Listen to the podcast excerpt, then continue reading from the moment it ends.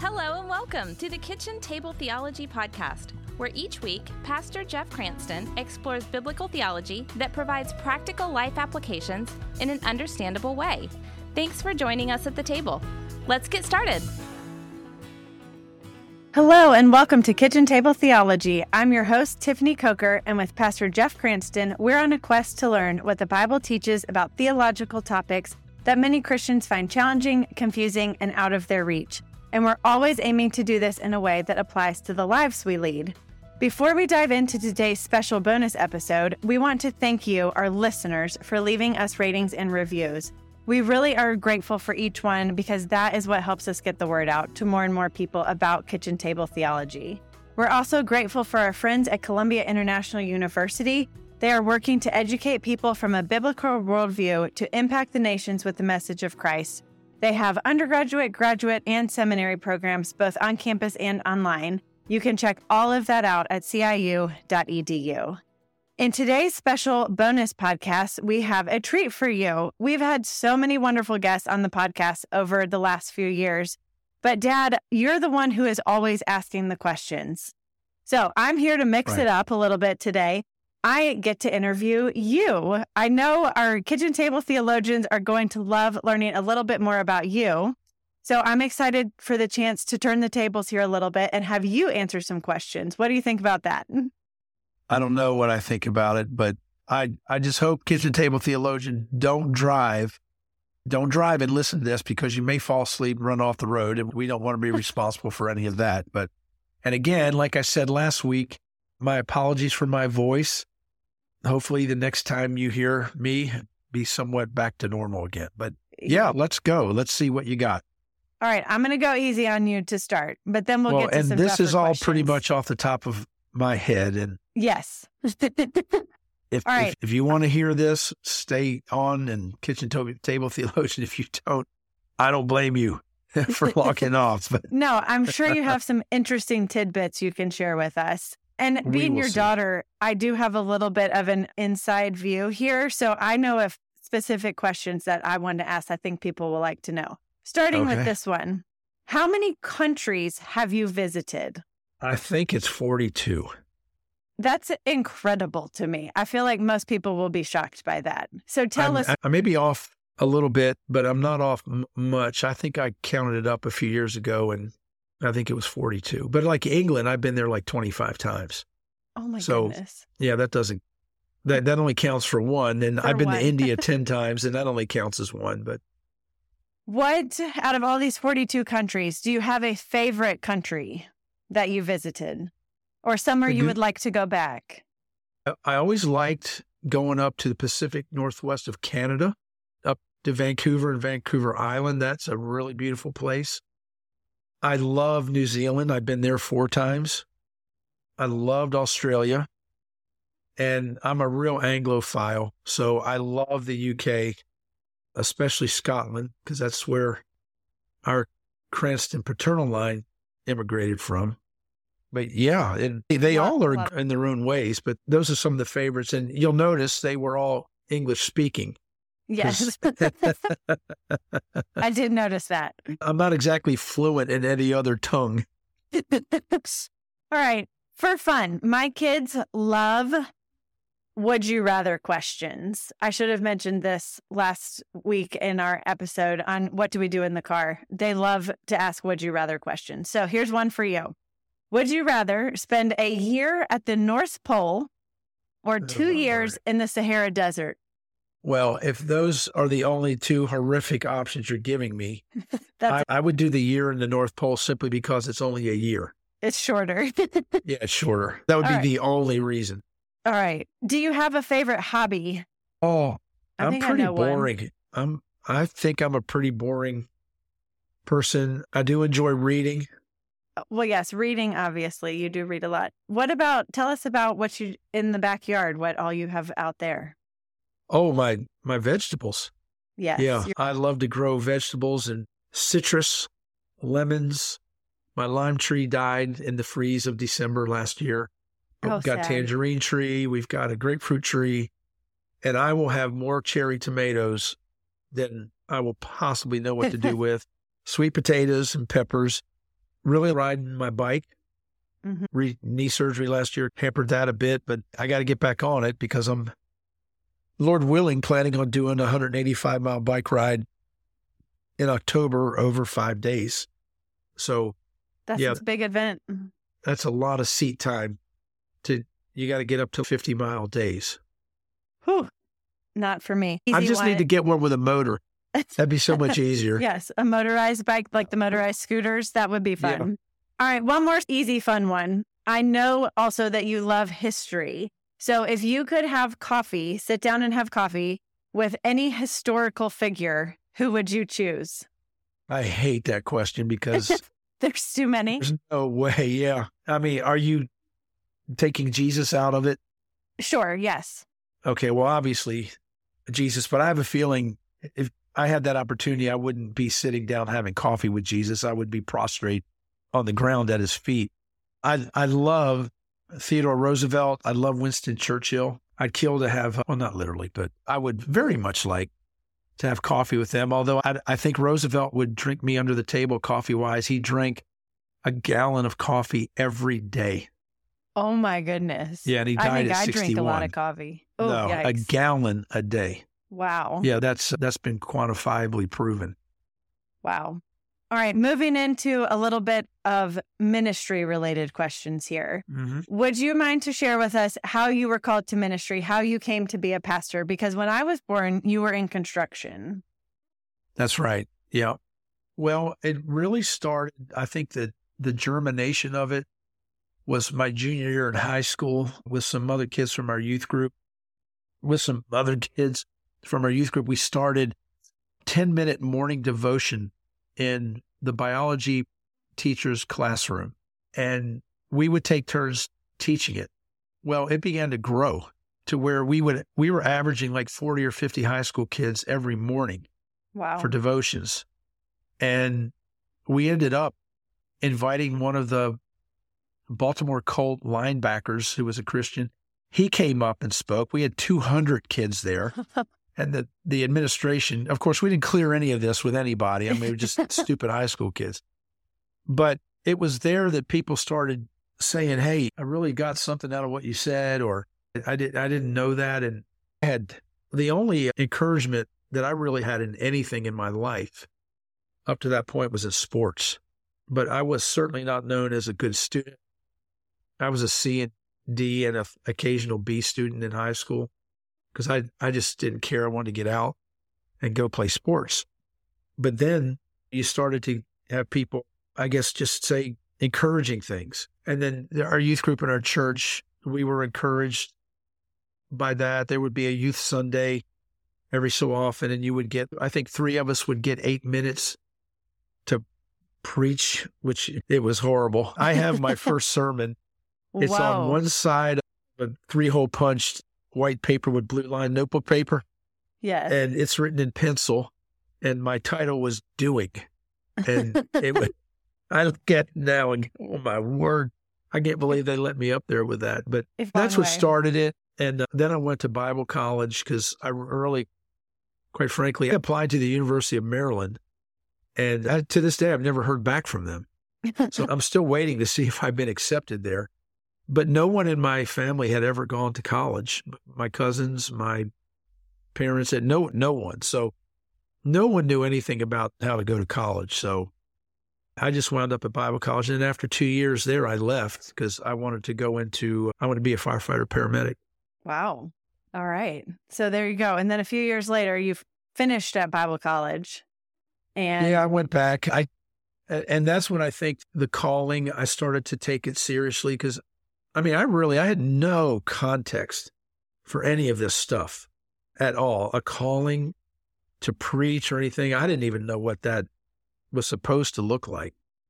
But it was just like this nagging sense that you're supposed to go this direction. And I never had a lot of light cast on the path in front of me, but it was enough to take the next step and then the, the next step. And then I met your mother, and she was very instrumental in helping me understand what that was. And her mom, a very godly woman, your grandmother, they were very instrumental in helping me understand what this was, and some great mentors at college, which helped me walk through that and process all that. Yeah. And then you started as a youth pastor first. Is that correct? My first job at a church in North Georgia, I was the minister of music, youth, and education. I think one thing that always surprises people is I was a minister of music in two churches and used to sing. I play the guitar. I used to play the trumpet. I love music. I have music on constantly all day long, wherever mm-hmm. I am.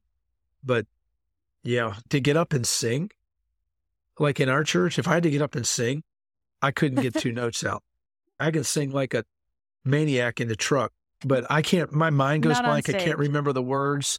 I mean, it's just, I go completely blank. But if I get up to speak, I'm fine. So who knows? Well, God didn't call me to sing. There you go. All right. What is one piece of advice that you would give to someone who is just getting started out in ministry? Something that was helpful this, to you that you could pass on? Yeah, this is the old tried and true answer. But if you can possibly do anything else, do it. and that's not a negative toward the ministry, but it will exact a toll and a mm-hmm. cost. Mm-hmm. And you will be put through stuff you not even imagine. And the only thing, you know, in a couple of weeks, I celebrate 40 years in ministry. And the only thing that has kept me in the game numerous times was I went back to the call. And I have mm-hmm. chapter and verse for that out of Jeremiah and Hebrews and Psalms. So I would go back to those verses and say, okay, God, are you rescinding any of this? And the answer generally was always silence.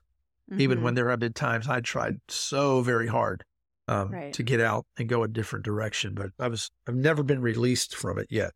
Yeah, just being confident in that calling and hearing from yep. the Lord. And I love that you have chapter and verse. I've heard mom say that before too. I love that. Last ministry related question here. We're going to try to keep this one a little bit shorter.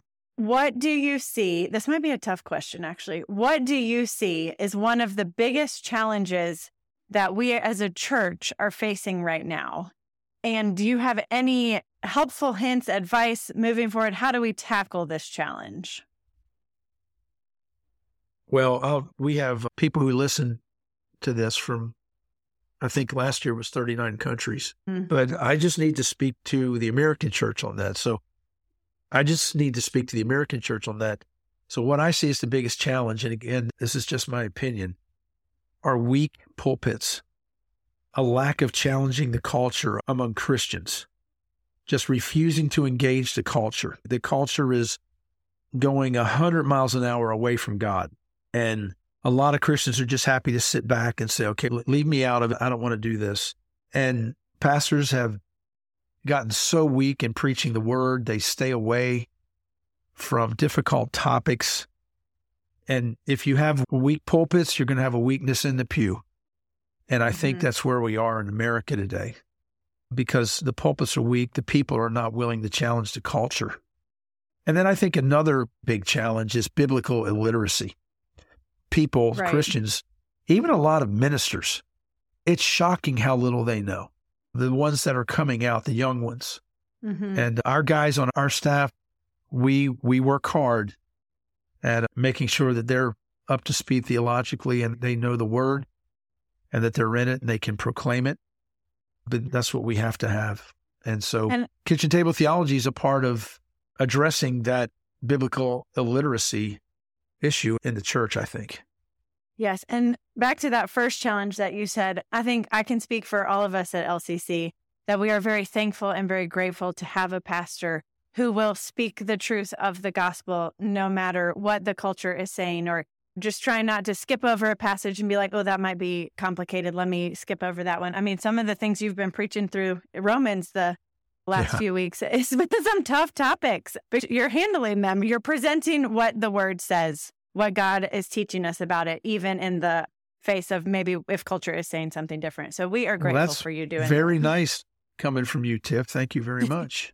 You're welcome. I appreciate I'm that. Pr- proud to have you as my daddy if and they did. If they didn't know, they'd think you were my daughter. All right, let, that was a tough question. Let's lighten it up just a little bit.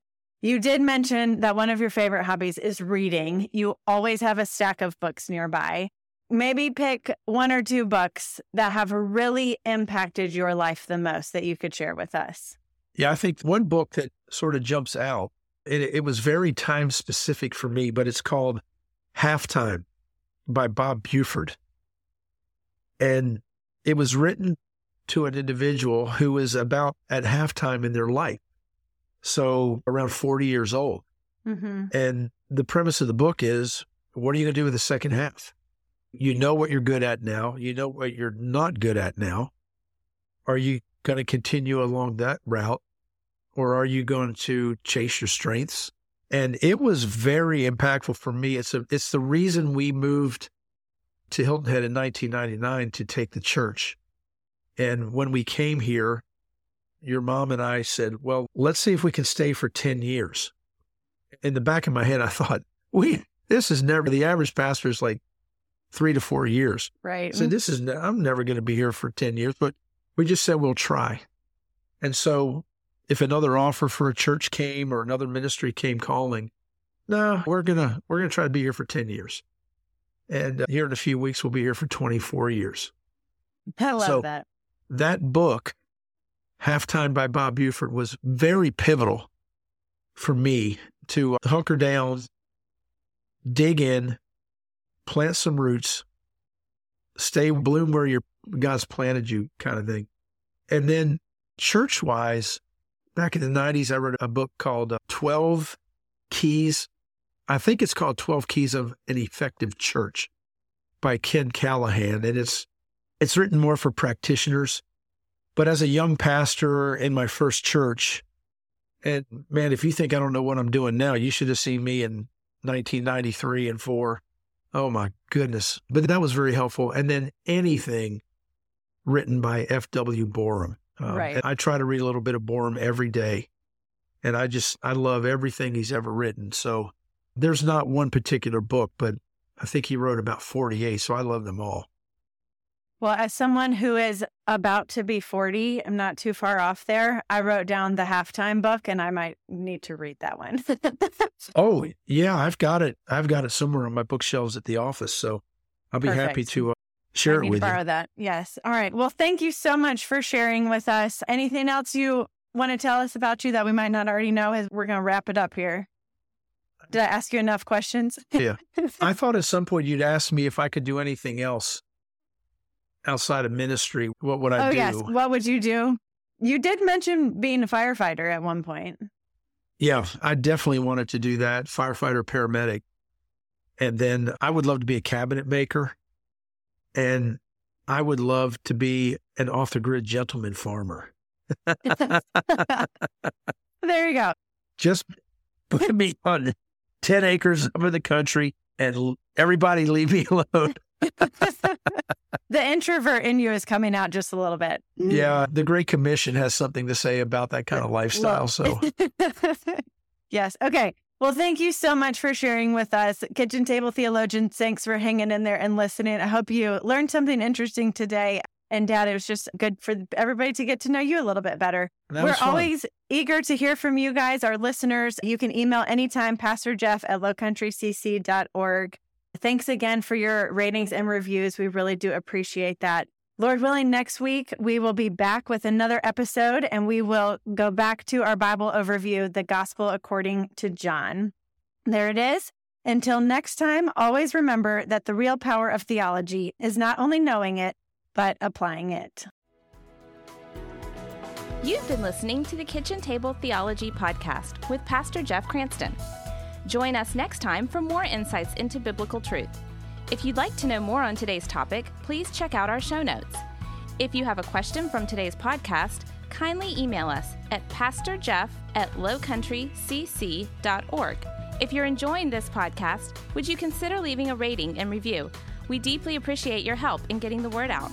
And be sure to subscribe on iTunes, Google Play, Spotify, or in your favorite podcasting app to continue this journey with us as we learn about and apply God's Word to our lives. Thanks for joining us, and we'll see you next time here at Kitchen Table Theology.